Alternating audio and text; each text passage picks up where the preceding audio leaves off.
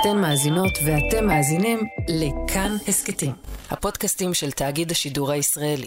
בישראל כלואים בימים אלו הבזויים שבעצורים, מחבלי חמאס שהיו שותפים למתקפה ולטבח ב-7 באוקטובר. לכולנו ברור שהם ראויים לעונשים החמורים ביותר שניתן להעלות על הדעת. אבל מכמה בחינות זה לא כזה פשוט. בתור התחלה, השאלה איפה ואיך, לפי איזה דין שופטים אותם, בפני מי, מי ייצג אותם, וכל זה קשור גם לסוגיה של עונש מוות, שהיא סיפור בפני עצמו.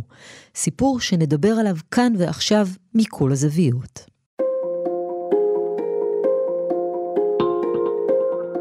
שלום, אתן ואתן מאזינות ומאזינים לעוד יום, הסכת האקטואליה של כאן תאגיד השידור הישראלי. כאן תמר אלמוג. בפרק הזה נדבר על איך יישפטו מחבלי חמאס, מחוללי הזוועות. בדרך כלל כששופטים מחבלים זה נעשה בבתי דין צבאיים ביהודה ושומרון. במקרה הזה לא בטוח שזה רלוונטי. כך גם האפשרות של בתי משפט מחוזיים רגילים או הקמת ערכאה מיוחדת. נברר גם אם זה יהיה המקרה של החלטות על עונש מוות, ואיך בכלל מתנהל משפט כזה. האלוף במילואים אילן שיף, שהיה הפרקליט הצבאי הראשי, נשיא בית הדין הצבאי לערעורים, וגם סגן נשיא בית משפט מחוזי, יהיה איתנו עם הרבה תשובות, כמה שאלות, וגם מידע רלוונטי שחלקו לא ממש מוכר. נדבר גם על משפטים מכוננים בישראל ומה צפוי לקרות עכשיו, ונעשה את זה באמצעות עורך הדין אורון שוורץ, מי שמגיש ממש כאן את ההסכת משפט חוזר. אבל זה בהמשך, נתחיל במה שקורה ויקרה כעת.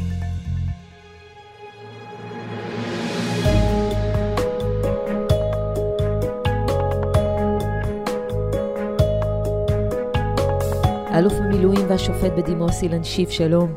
שלום רב. איך צפויים להיראות משפטים של מחבלי חמאס? הרי בדרך כלל מחבלים נשפטים בבית דין צבאי. עכשיו זה לא בהכרח מה שיקרה.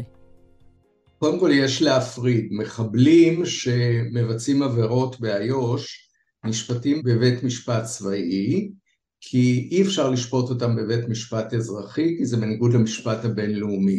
הקמת ערכאה אזרחית בשטחים אה, עלולה להיחשב כאקט של סיפוח, ולכן שופטים את המחבלים בשטחים בבית משפט צבאי, או לפי המשפט הבינלאומי Non-Political Military Courts.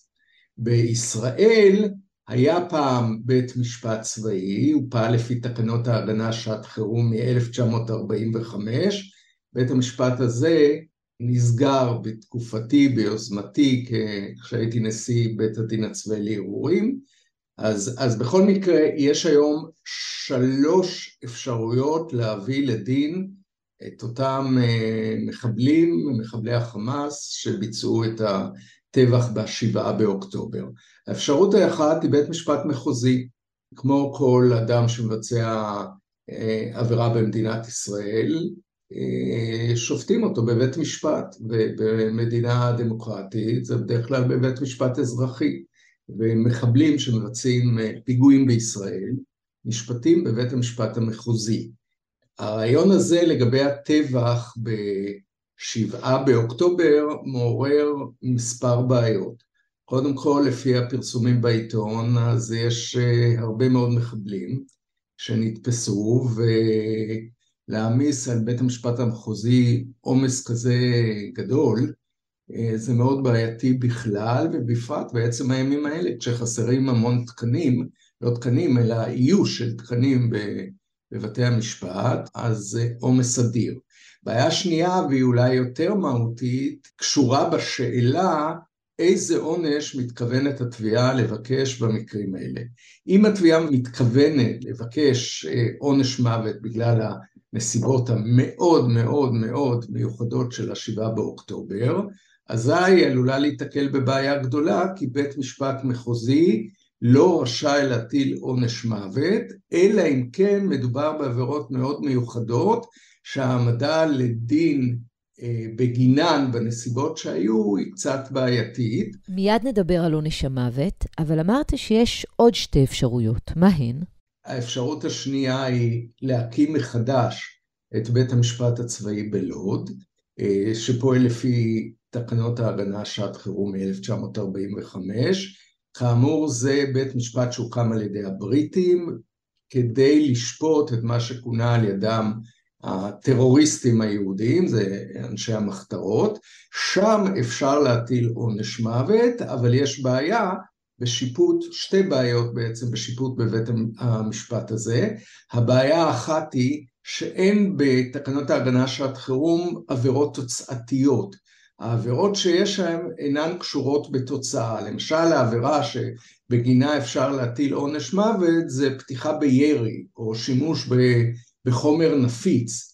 ובמקרה שלנו המשמעות היא שאם בוחרים ללכת לפתוח מחדש את בית המשפט הצבאי, אז אה, אי אפשר יהיה לייחס את העבירות החמורות של רצח ואונס וכל מה שבוצע שם, וזה ממש אה, לעג אה, לקורבנות הרשע אם יוותרו להם וייחסו להם רק עבירה לא תוצאתית, למרות התוצאות החמורות מאוד של המעשים. על העבירות האלה אפשר להטיל עונש מוות, אבל כאמור אי אפשר יהיה לייחס עבירה שהם ראויים לה. ומה האפשרות השלישית? האפשרות השלישית, כדי להתגבר על אה, שתי הבעיות, אז אפשר לחשוב על הקמת ערכאה חדשה שתשפוט אה, לפי כל דיני הראיות המקובלים ותביא לדין צדק את אותם מחבלים אה, עם אפשרות של הטלת עונש מוות, שזה סוגיה כשלעצמה. מה שאני רוצה להגיד זה סוף מעשה במחשבה תחילה. אם התביעה אה, מתכוונת לבקש עונש מוות, אז יכול להיות שצריך לשקול באמת להקים ערכאה חדשה ולנסח שם עבירות שיתאימו לנסיבות המיוחדות של המקרה הזה, ואז לבקש עונש מוות. אבל אני מדגיש, זה סוף מעשה במחשבה תחילה, כי יש דילמה מאוד רצינית אם בכלל לחשוב על עונש מוות במקרה הזה.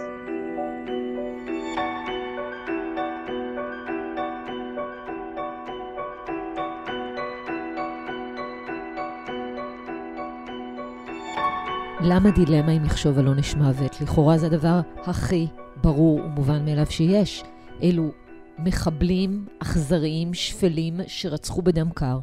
ברור שהענישה צריכה להיות עונש מוות, לא? לכאורה כן, זה באמת עבירות אה, שקשה להגדיר אותן בסולם הערכים האנושי המקובל, ולכאורה כשחושבים מבחינה מוסרית, רגשית, ואפילו מבחינת רעיון הגמול של בענישה, אז באמת ראוי להטיל עליהם עונש מוות. מצד שני, חשיבה רציונלית עלולה לגרום לדילמה הנוראית. נניח שהתביעה ביקשה עונש מוות, ונניח שבית המשפט נעתר, אגב זו סטייה מהמדיניות שמקובלת עד היום, אבל זה מקרה מאוד מיוחד, ואם התביעה תבקש בעונש מוות, אז יש סבירות גבוהה שהיא תקבל.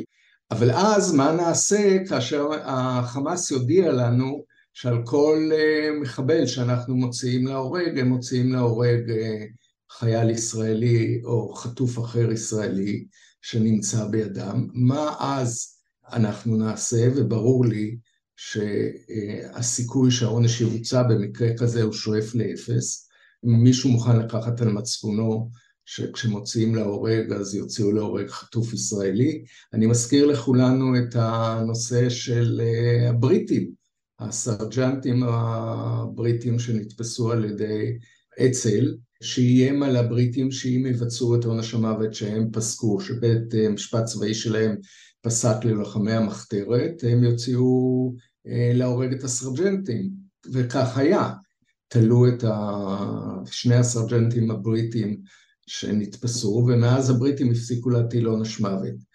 אז זה דילמה אחת. דילמה שנייה, זה שבמוקדם ומאוחר באמת אה, מה שיעלה על הפרק זה חילופי החטופים במחבלים שנמצאים אצלנו, וסביר להניח אה, שהחמאס ידרוש את אה, אותם מחבלים שביצעו את הטבח.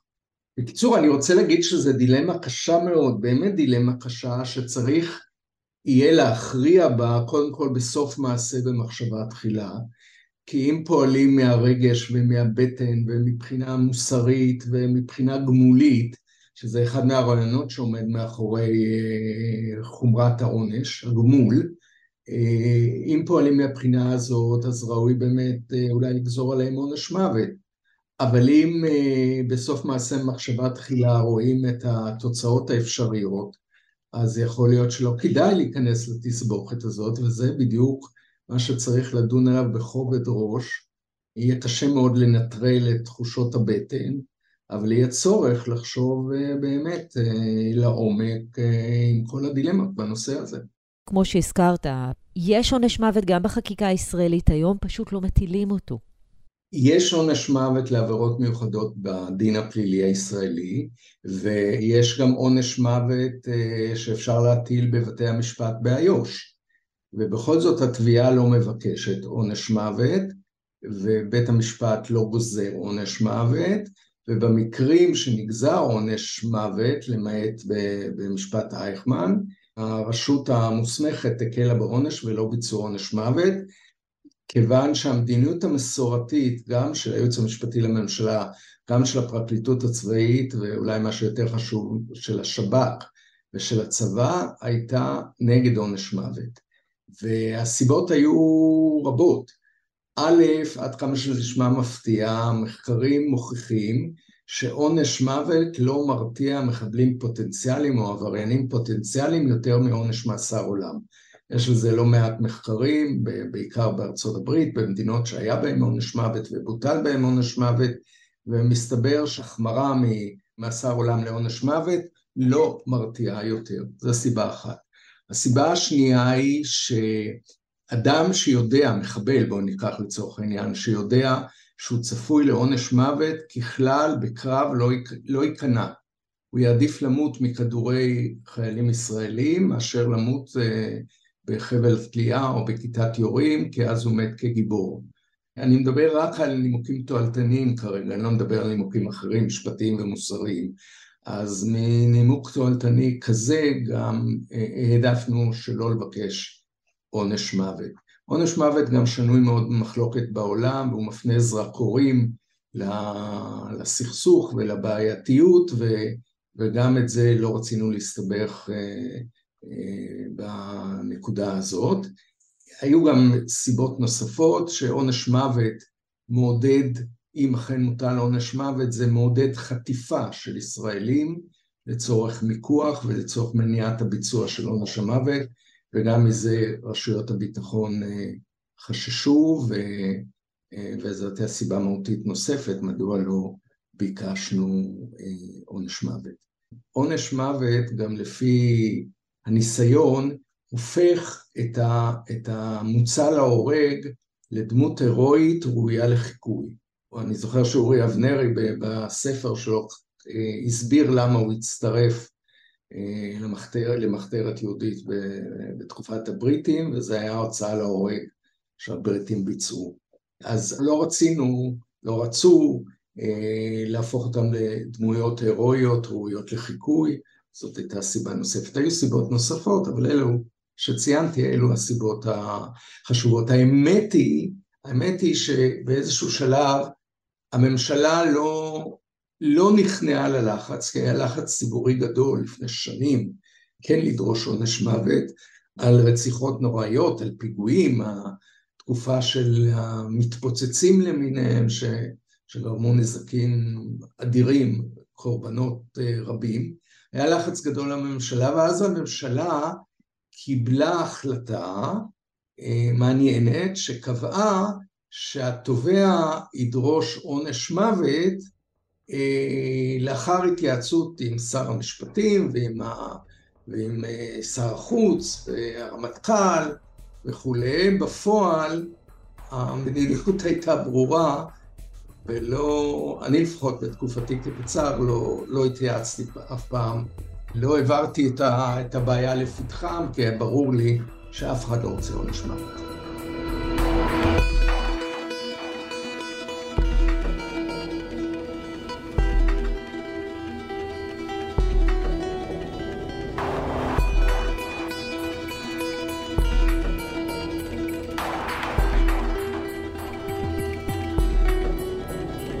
באילו סעיפי עבירה מאשימים את אותם מחבלים? האם זה משהו כללי? האם זה משהו ספציפי לשבעה באוקטובר? אם ילכו בדרך המלך בלי לנסות לחדש חידושים משפטיים, אז ברור שיש פה עבירות רצח ויש פה עבירות אונס ויש עבירות אה, חמורות אחרות. העבירה החמורה היא כמובן אה, רצח בנסיבות החמורות של רצח ואפילו מספר עבירות של רצח ולפי דיני השותפות יהיה אפשר לייחס אה, את עבירת הרצח גם לכאלה שבפועל רק השתתפו בפשיטה ובכיבוש, אבל היו שותפים אה, לכיבוש ולירי באזור, גם אם לא יהיו הוכחות שהם אלו שפגעו במנוחים, אז אפשר יהיה לייחס להם גם את עבירות הרצח. מי מייצג מחבלים במשפטים כאלה? הסנגוריה הציבורית מהרגע הראשון לא באמת אה, הייתה בתמונה, וזה התאים לכל הצדדים כמובן. מי מייצג אותם? קודם כל אני, אני מניח שתהיה אה, בעיה מוסרית, מצפונית, ללא מעט עורכי דין שהתבקשו להגן עליהם. הסנגוריה הציבורית אה, הודיעה כבר שהיא תסרב, ובהנחה שלא יכפו עליה, ואני מניח שלא יכפו עליה, אז אה, תהיה מן הסתם פנייה לעורכי דין אה, פרטיים. שיעשו את זה או בהתנדבות, או שימצא מישהו שיממן את זה.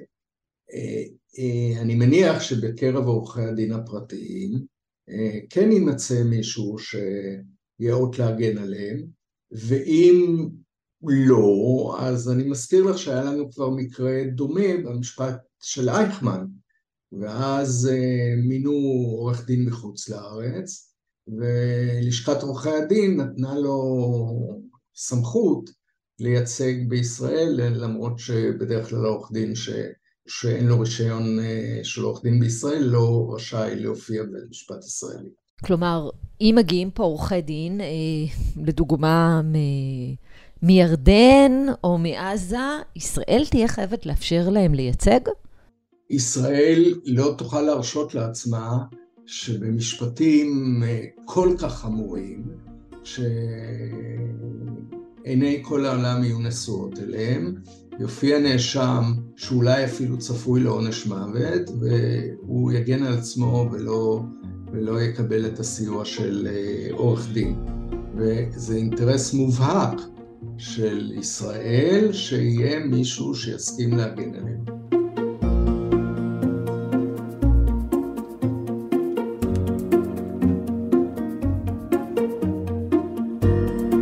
האלוף במילואים, סגן נשיא המחוזי בדימוס אילן שיף, תודה רבה לך שהיית איתנו. תודה לך, תמר, כל טוב.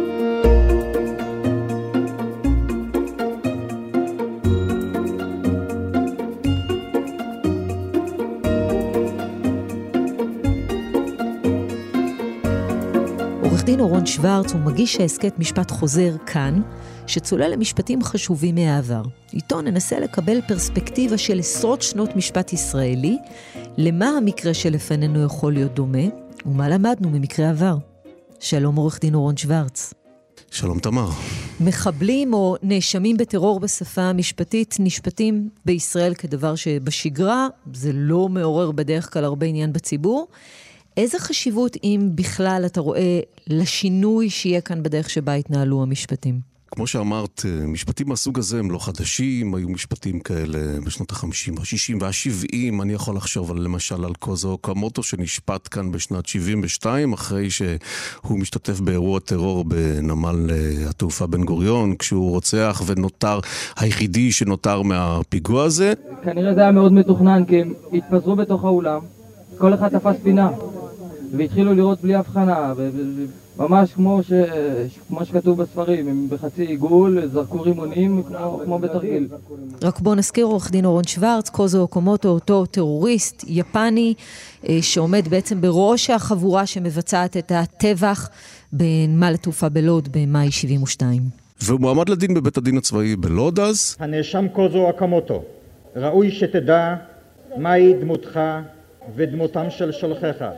באת לארץ הזו במסווה של אורח מתוך כוונות רשע וביצעת כאן פשע מחריד כלפי בני אדם שלווים ודורשי שלום. מה שהיה מעניין זה עובר למשפט שלו, מתקיימת ישיבת ממשלה, שאנחנו יודעים עליה רק לאחר שנים, שבה הממשלה רוצה להורות אה, לפרקליט שמייצג את המדינה לדרוש עונש מוות, ואת זה הם צריכים לעשות משום שבדרך כלל היה מקובל שהתביעה לא דורשת עונש מוות אה, במשפטים מהסוג הזה.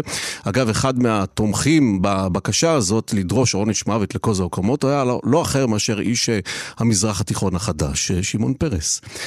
גם כשאנחנו מסתכלים על אה, משפטים אה, שעוסקים בפשעים איומים, אה, פשעים כנגד העם היהודי או פשעים כנגד העמים, או משפטים ב grand scale הזה, אז כמובן היו לנו את אייכמן והיו לנו את משפטו של דמיאניוק, והיו משפטים לא, לא מעטים של אנשי, אה, עוזרים למעשה לנאצים, קאפואים ואנשי יודנראט שנשפטים החל משנות ה-50 ועד סוף שנות ה-70. על חלקם אגב מוטלים גזרי דין של מוות, והרבה פעמים הנשיא חונן אותם, אה, והם לאחדים מרצים מאסר יחסית קצר, שנה, שנתיים, שלוש. אבל אני חושב שמה שקרה עכשיו זה גם המגניטוד של האירוע. כפי שאנחנו רואים, אירוע מהסוג הזה של 7 באוקטובר, אנחנו לא מכירים, לא, לא קרה בתולדות אה, מדינת ישראל, בטח לא מאז אה, שנת 45, אה, טבח כזה מסיבי של יהודים, וזה מעורר אצלנו את כל השאלות מחדש. האם אנחנו רוצים לעשות משפט שיהיה במסגרת חדשה? האם אנחנו רוצים לעשות משפט ראווה כמו שעשו לעבריינים נאצים, כמו שעשו באמת לדמיאניוק בשנות ה-80 ולאייכמן בשנות ה-60? אז מיד נדבר על המשפטים האלה, אותם משפטים מכוננים, אבל כמו שאמרת, כזה לא היה. כלומר, כשמדובר במחבלים, בטרוריסטים, בכזה דבר לא נתקלנו עד היום. אני חושב שזה באמת המגניטיות, כי אנחנו מדברים על uh, עשרות, אולי אפילו יותר, נאשמים שיצטרכו לעמוד מול uh, בית משפט, יצטרכו לשמוע הוכחות בתיקים האלה, uh, והמערכת המשפטית לא כל כך יודעת איך לאכול את זה, הם יצטרך להקים ערכאה מיוחדת לצורך זה. אבל גם כשאנחנו מסתכלים על המשפט של קוזה אוקמוטו, שאומנם היה מפגע בודד, ואגב, האירוע הזה בשנת 72 זעזע את אמות הסיפים של הקיום היהודי, מחזיר את כל היהודים לתחושה של הפוגרומים, ובמובן הזה הדילמות שעמדו אז היא בדיוק הדילמה שעומדת עכשיו. וצריך לזכור שקוזה אוקומוטו שוחרר במסגרת עסקת ג'יבריל, זה היה בערך נכון. 13 שנים אחר כך. נכון, בשנת, נכון, בשנת 85. אגב, אחד הדברים המעניינים, שמשפחתו, ובעיקר אביו של קוזה אוקמוטו, בזמן המשפט שמתנהל בחודשים יוני ויולי 72, מבקש שיגזרו עונש מוות על בנו. אנו מחליטים להטיל על הנאשם, בגין כל אחד מפרטי האשמה, מאסר עולם. והתביעה נמנעת מלעשות את זה. אגב, אה, גם כשרואים את הדיון בממשלה, רואים את אנשי מפא"י של פעם, אומרים, מה פתאום, יהודים לא עושים דברים כאלה, אנחנו לא מוציאים להורג, משום שאנחנו חושבים שמקומות שמוציאים להורג זה מדינות לא מתקדמות. אגב, גם תסתכלי היום, מדינות שמוציאות להורג זה מדינות שאנחנו לא רוצים להימנות איתן, זה איראן, זה ערב הסעודית, זה כל מיני מדינות דרומיות בארצות הברית. בכלל, ארצות הברית היא לא מדינה שאנחנו רוצים ללמוד ממנה דוגמה לכיצד להטיל עונשים. אה, ובעיקר אה, בדוקטרינה הזאת שנקראת גם במשפט האנגלו-אמריקאי אה, unusual and cruel punishment, כלומר ההוצאה להורג נתפסת כעונש ברברי ומחריד, ואם אנחנו רוצים לשפוט אנשים משום שהם ביצעו המתה מחרידה, אנחנו לא רוצים להיות אלה שמוציאים אנשים להורג, וכחברה מתורבתת אנחנו רוצים במקסימום לשלול את חירותם אולי לכל ימיהם. צריך לזכור שגם בתקופה הזאת, זה עידן של טרור, בעיקר טרור של אנשים, השפעות מרקסיסטיות בתקופה הזאת. כל מיני בריגדות אדומות ובאדר מיינהוף ואנשים שחוטפים אחרי זה מטוסים לאנטבה, וגם אה, טרור של אה, בחלקו מתבסס בירדן וספטמבר השחור. זה קורה באותה תקופה שכל מיני אנשים בני לאומים שונים שלכאורה אין להם שום קשר לסכסוך הישראלי-פלסטיני, מוצאים את עצמם מעורבים בסכסוך הזה. אה, ממשלת יפן לא יודעת מה לעשות עם, ה, עם, ה, עם, ה, עם העניין הזה, וזה מאוד מעניין את העיתונות היפנית, והדיפלומטיה היפנית מגיעה לפה, ואני חושב שמאוד מעניין דווקא אותה גישה כמו סמוראית, שדורשת אה, מאוקמוטו שידרוש בעצמו עונש מוות. אגב, הוא מספר לימים שהוא לא מבין מדוע לא הוציא אותו להורג. אגב, אה, אה, הסנגור שלו, אה, סנגור בשם מקס קרייצמן שמייצג אותו, מנסה לבחון בעיקר את שאלת הכשירות שלו, את שאלת השפיות שלו, והוא נמצא כשיר לעמוד לדין למרות הרבה מאוד עדויות על ההתנהגות שלו בתוך תא הכלא שהוא מושם בו למשך שנים רבות, תא כלא מבודד, שישמש בהמשך או כפי שהוא יכונה באגף האיקסים, למשל את שמעיה אנג'ל וצבי גור, הרוצח המתועב של הילד דורון ירדן. אה, שמספרים על אדם שעומד על ארבע ונובח כמו כלב, האדם שזורק את האוכל שלו על הקירות והוא לא מוכן להתקלח וכל מיני התנהגויות כאלה שלא מעלות שמדובר באדם אה, תקין לחלוטין. אבל גם מערכת המשפט סלש מערכת הרפואה לא מצליחה אה, להצביע על כך שצריך אה, לפטור אותו מעונש. אני לא בטוח אה, עד כמה באמת המערכת רצתה לפטור אותו מעונש, והמחשבה שהם יעמידו אדם אה, לדין אה, כשהוא אה, לא כשיר וישלחו אותו למחלקה סגורה, לא עלתה על דעתם של האנשים okay. אוקיי. שרצו אז משפט אה, אמיתי. בוא נחזור עוד אחורה. משפטים מכוננים אמרנו, הראשון, משפט אייכמן. אתה אדולף, בנו של אדולף קרל אייכמן? עם לא מהדילמות סביבו, כולל עניין שידור חי של המשפט הזה, משפט פומבי ברמה הבינלאומית ועורך דין שמגיע מחו"ל, נאמר. במקום זה, בו אני עומד לפניכם, שופטי ישראל, ללמד קטגוריה על אדולף אייכמן, אין אני עומד יחידי. עמדי ניצבים כאן שישה מיליון קטגורים, אך הם לא יוכלו לקום על רגליהם.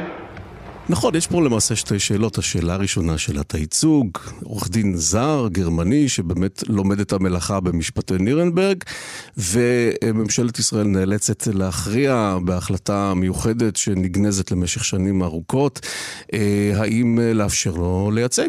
אחת השאלות שבאמת מטרידות את ממשלת ישראל, האם הוא עומד לעשות לנו פה אה, קרקס במשפט הראווה הפומבי הזה? כי ברגע שאתה מנהל משפט ראווה מהסוג הזה, אתה כבר לא שולט. אתה לא שולט בטיעונים של הסנגור, אתה לא שולט בעדים שהוא ירצה אה, לחקור, או העדים שהוא ירצה להעלות. אני חושב שאם נקשור את זה למצב של היום, האפשרות לנהל משפט ראווה גם לאנשי החמאס עשויה אה, להעמיד את ישראל במבוכה, משום שקו ההגנה עשוי להיות מוסט בידי סנגורים כאלה לכל מיני שאלות של צדקת הכיבוש או אי הצדקת הכיבוש ולהראות מה נעשה בעבר, מה, מהעבר השני.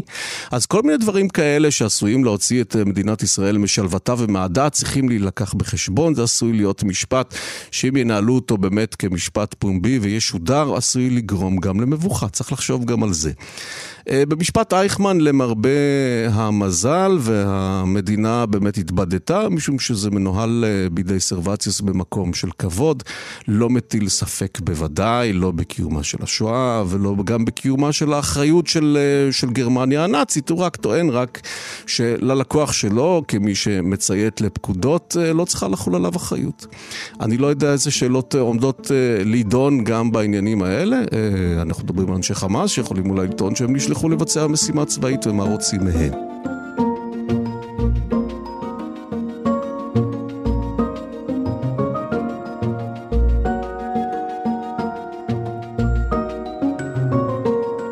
אם נלך לשנות ה-80 עכשיו, משפט של מישהו שגם מואשם בהיותו בורג מרכזי במכונת הטבח והרצח הנאצי, משפט דמייניוק בישראל, שגם בו אנחנו רואים איזשהו ניסיון לנצל את הבמה גם ברמה הבינלאומית ושידור חי של המשפט. דקות לאחר השעה שבע, כשעתיים לפני פתיחת המשפט, מביאים את ג'ון דמיאניוק מכלא איילון.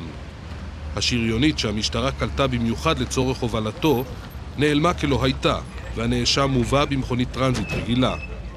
המון הצלמים והעיתונאים צבא על המכונית, ורק במאמץ מיוחד חולץ הנאשם אל פנים הבניין, לא לפני שנופף לכל עבר במרץ רב כהרגלו, בידיים קשורות באזיקים. זה נכון שהמשפט שודר בשידור חי, אבל גם בדמיאניוק, כמו באייכמן, אין שום רצון להטיל ספק בקיומה של השואה. נהפוך הוא הסנגור הישראלי, שהוא בעצמו בן לניצולי שואה, לא לוקח את הכיוון הזה, הוא כן לוקח כיוון אחר. הוא עוסק במשפט פלילי קלאסי ועוסק בשאלת זהות. הנאשם, יש לו רק טענה אחת, הוא אומר, אני לא כופר ולא מכחיש את כל האירועים שמיוחסים לאותו אה, איוון היום, יש לי רק טענה אחת, זה לא האיש שנמצא אצלכם פה היום באזיקים. אזיקים באולם שם בירושלים.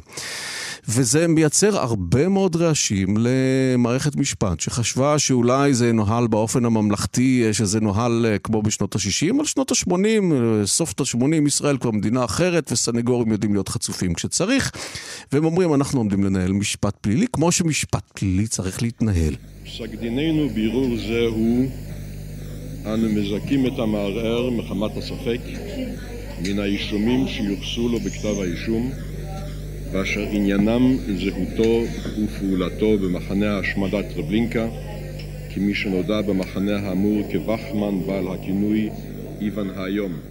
אני רוצה לחשוב רגע על השאלה שמועלית כיום כשהסנגוריה הציבורית אה, מטעמה אומרת שאנחנו לא מוכנים להקצות סנגורים אה, להגן על אנשי חמאס.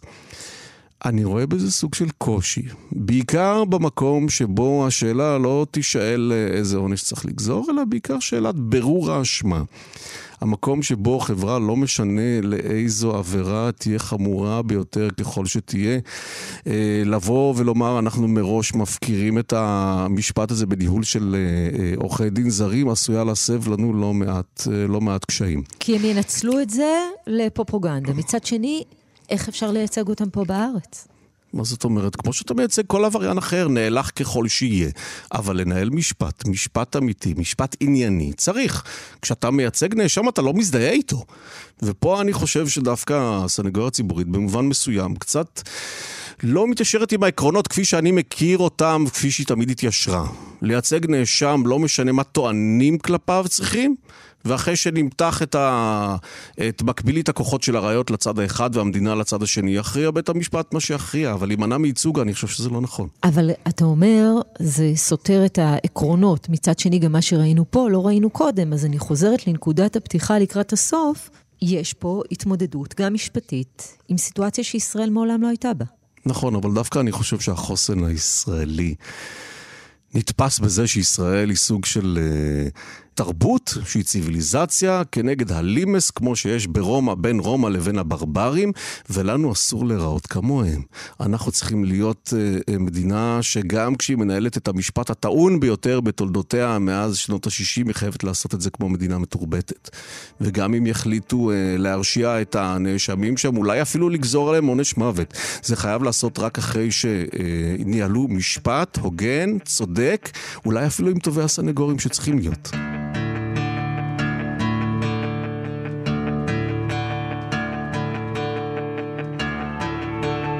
עורך דין אורון שוורץ, תודה רבה לך. תודה רבה לך, תמר.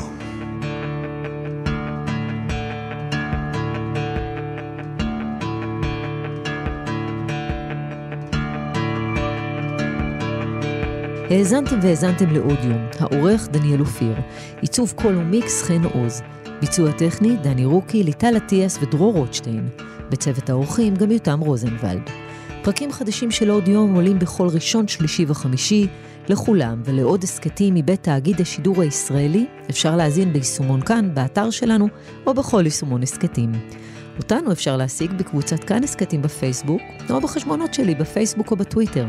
כאן תמר אלמוג, שנדע כולנו ימים טובים יותר.